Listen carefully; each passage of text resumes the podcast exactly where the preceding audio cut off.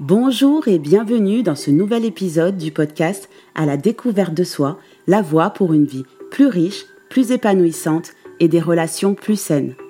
Je suis Adelsa, coach certifié et votre guide sur ce chemin de la conscience de soi, de la liberté intérieure, de l'autonomie et surtout du bonheur authentique. Apprenons ensemble à nous connaître, ouvrons de nouvelles portes et construisons un avenir où le bonheur n'est pas un mythe. Bonjour à tous, je suis très contente de vous retrouver dans ce nouveau voyage à la découverte de soi. Aujourd'hui, pour cet épisode, je vais vous demander de garder l'esprit ouvert et de vous accrocher parce que je sais qu'il risque de titiller votre petit ego et de provoquer quelques résistances. Mais souvenez-vous que votre petit ego n'aime pas du tout les remises en question et que du coup c'est tout à fait normal qu'il pointe le bout de son nez.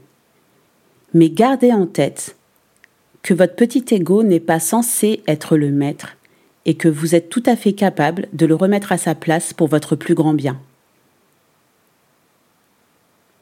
Maintenant que vous êtes prévenu, on peut rentrer dans le vif du sujet. Il y a 15 jours, on parlait de l'importance de se détacher du regard des autres. Et vous êtes quelques-uns à m'avoir fait suffisamment confiance pour me partager certaines difficultés que vous rencontrez, et pour ça je vous en remercie. Une réflexion qui revient souvent depuis le début de ce podcast est que, même si on a vraiment envie d'être heureux, ça reste dur de travailler sur soi et de changer les choses. Que c'est pas si simple que ça d'agir et que c'est même difficile par moments.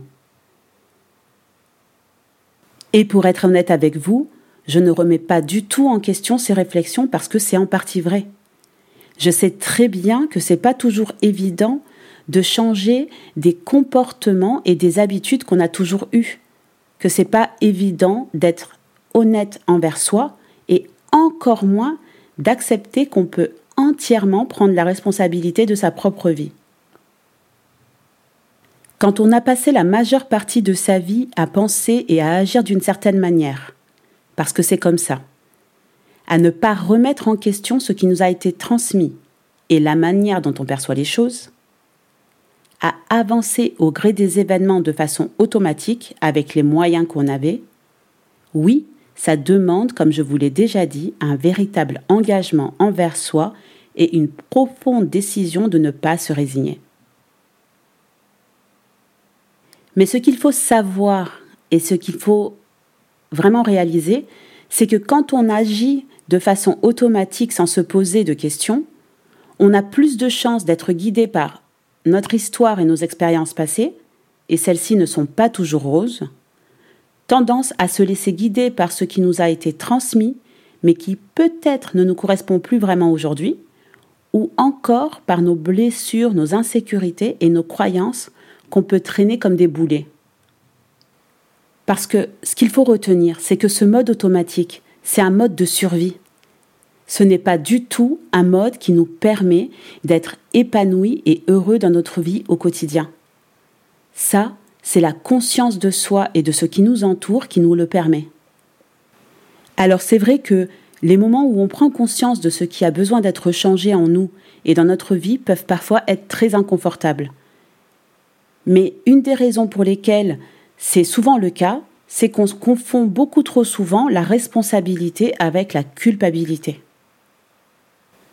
Parce que prendre la responsabilité de sa vie, c'est être conscient que l'on peut choisir la manière dont on pense et on réagit aux différentes situations qui se présentent. Et non pas se sentir coupable, se dire que c'est notre faute ou qu'on n'a pas été assez bien ou fort ou je ne sais quoi d'autre. Alors oui, si à chaque fois que l'on prend conscience des actions et des comportements que l'on a et qui nous desservent, on s'empresse de se juger, de se culpabiliser, c'est normal que ce soit pas évident.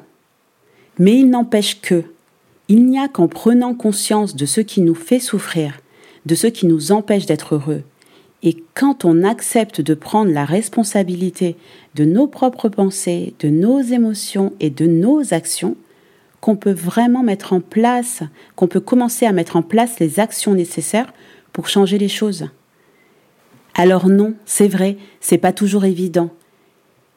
Mais si on ne le fait pas nous, pour notre propre vie, qui va le faire? On vit dans une société où on voudrait que tout soit facile, que ça aille très vite sans que ça nous demande trop d'efforts. Mais la vie, la nature, c'est pas du tout ça. Il n'y a aucun changement possible sans que sans qu'il y ait des difficultés au départ. Notre propre évolution physique naturelle est faite de difficultés. Passer de l'enfance à l'adolescence, de l'adolescence à l'âge adulte, et même vieillir, c'est pas facile. Ça demande des efforts d'adaptation, et pourtant on le fait. Mais on le fait parce que on n'a pas le choix, c'est comme ça. Mais quand il s'agit de nous, de notre vie, de notre propre bonheur, c'est trop difficile. Pourquoi? Quand on change de travail ou encore de lieu de vie, c'est compliqué parce que on va devoir changer ses habitudes, rencontrer de nouvelles personnes et apprendre à fonctionner autrement. Mais quand c'est nécessaire, on le fait. Au cours d'une vie, on rencontre plein de changements et d'événements pas faciles, qu'on ne peut pas éviter. Et pourtant, on y fait face comme on peut. Mais quand on parle d'un changement qui ne dépend que de nous, quand on parle d'un changement que l'on décide d'entreprendre pour grandir et nous révéler, pourquoi celui-ci doit être insurmontable? Je ne crois pas non plus que la voie du bonheur par la conscience de soi et la croissance personnelle soit censée être plus dure ou plus douloureuse qu'une vie qu'on subit parce que rien ne dépend de nous. Au contraire, cette voie, même si elle n'est pas évidente, elle est plutôt censée être pleine d'espoir, enrichissante et joyeuse parce que c'est pour la bonne cause, c'est pour enfin être libre, heureux et pouvoir créer la vie et les relations qu'on désire. Elle n'est pas censée être décourageante. Alors pour quelle autre raison on peut avoir l'impression que ce chemin est si dur? Le Bouddha a dit Tout ce que nous sommes est le résultat de nos pensées. Avec nos pensées, nous façonnons le monde. Eh bien, je crois que ce qui rend ce chemin encore plus difficile et plus douloureux, c'est notre propre dialogue intérieur, ce qu'on se raconte dans notre tête. Si on se répète sans cesse que c'est trop dur de changer les choses, que c'est impossible, que c'est pas fait pour nous, si on se dit c'est bien beau sur le papier mais impossible dans la réalité, si on se convainc qu'on a trop de casseroles ou trop de choses à guérir, ou bien encore, comme je l'ai trop souvent entendu, que c'est impossible d'être bien au quotidien et de créer ce qu'on veut tant qu'on n'aura pas guéri toutes les coquilles et les blessures du passé, eh bien dans ces cas-là, oui, il y a de fortes chances que la voie de la croissance personnelle et du bonheur soit très douloureuse. Mais qu'on soit clair, c'est pas la voie elle-même qui est difficile. C'est bien ce qu'on se raconte tout au long du chemin. Autant je suis d'accord avec l'idée que tout part de soi, mais je suis loin de croire qu'il faille d'abord régler tout ce qu'il y a de soi-disant bancal en nous pour pouvoir être bien dans notre vie et avec les autres. Oui, c'est important d'être capable de s'aimer soi-même pour pouvoir aimer l'autre, mais ça ne veut pas dire qu'on ne peut pas aimer l'autre si on s'aime pas. C'est pas vrai. On n'aimera pas forcément de la meilleure manière qui soit, mais on est quand même capable d'amour. Faut arrêter de se mettre autant de limites, quoi. Quand on veut entamer un nouveau projet ou un nouveau travail, c'est important de pouvoir apprendre et développer des nouvelles compétences, mais on ne va pas attendre de devenir un super expert du domaine pour commencer à travailler. Ça, c'est pas possible. C'est pas parce qu'on se lance dans la croissance, dans la voie du développement personnel et dans la croissance personnelle qu'il faut s'arrêter de vivre avec le monde extérieur parce qu'on a trop de choses à régler à l'intérieur.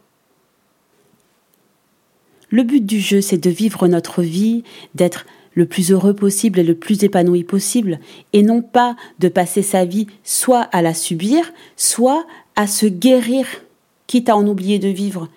La guérison, elle se passe dans le monde, au contact des autres, au contact des expériences de vie. Donc oui, ce qu'on se raconte sur le chemin du développement personnel et de la croissance personnelle peut vraiment influencer la manière dont on vit les choses. Non seulement ça peut nous empêcher de passer à l'action, mais en plus ça peut nous faire vivre un véritable enfer sur le chemin. Je sais que c'est pas évident à entendre, mais ce que j'essaye de dire là, c'est que notre dialogue intérieur, s'il est négatif, il peut vraiment avoir un impact énorme sur la manière dont on vit les choses au quotidien. Ce qu'on se raconte a vraiment le pouvoir de rajouter de la souffrance à la douleur dans des situations qui ne sont déjà pas simples ou au contraire apaiser notre douleur quand ce dialogue est constructif et positif. Et même si c'est pas facile, on peut parfaitement choisir notre dialogue intérieur. Le choix nous appartient. Personne, et je dis bien personne, ne traverse cette vie sans rencontrer des difficultés sur le chemin. Même si on voudrait qu'il en soit autrement, notre niveau de conscience, d'éveil, de développement personnel ou même notre foi ne peuvent pas nous empêcher de rencontrer des difficultés au cours de notre vie. Par contre, ils peuvent nous permettre de limiter leur impact dans notre vie et nous apprendre à profiter de la vie telle qu'elle est, de profiter de ses beautés, de ses joies et de ses enseignements. Devenir conscient de nos pensées, de nos émotions et de nos actions et apprendre à les maîtriser, oui, ça demande bien plus d'efforts que notre mode automatique. Mais ce mode automatique, il nous condamne à subir et à survivre au lieu de vivre. Mon intention aujourd'hui est de rappeler que ce n'est pas parce que le changement n'est pas facile qu'il faut se résigner. On mérite tous d'être heureux, ce n'est pas parce que c'est pas facile qu'il faut s'abandonner. Et aussi que notre discours intérieur, nos pensées ont un rôle important dans notre manière de voir et de vivre notre vie, qu'on peut apprendre à devenir maître de nos pensées et aimer le changement. Et c'est justement ce qui m'anime derrière ce podcast. Pourquoi se contenter de subir sa vie? Notre vie, elle est précieuse, elle mérite d'être vécue. Pourquoi ne pas essayer le bonheur? Qu'est-ce qui vous fait autant peur? Au fond, qu'est-ce que vous risquez? Et si vous osiez prendre la décision forte et profonde de devenir vraiment heureux et de faire tout ce qui est possible pour y arriver? Je sais que cet épisode aura sûrement bousculé votre petit ego. Il doit être dans tous ses états. Mais n'hésitez pas à le réécouter une deuxième fois. Il y a des chances que vous le compreniez différemment. J'espère sincèrement que cet épisode vous aura aidé à prendre conscience que ce que vous vous racontez sur votre parcours ou les événements détermine en grande partie la manière dont vous vivez et ressentez les choses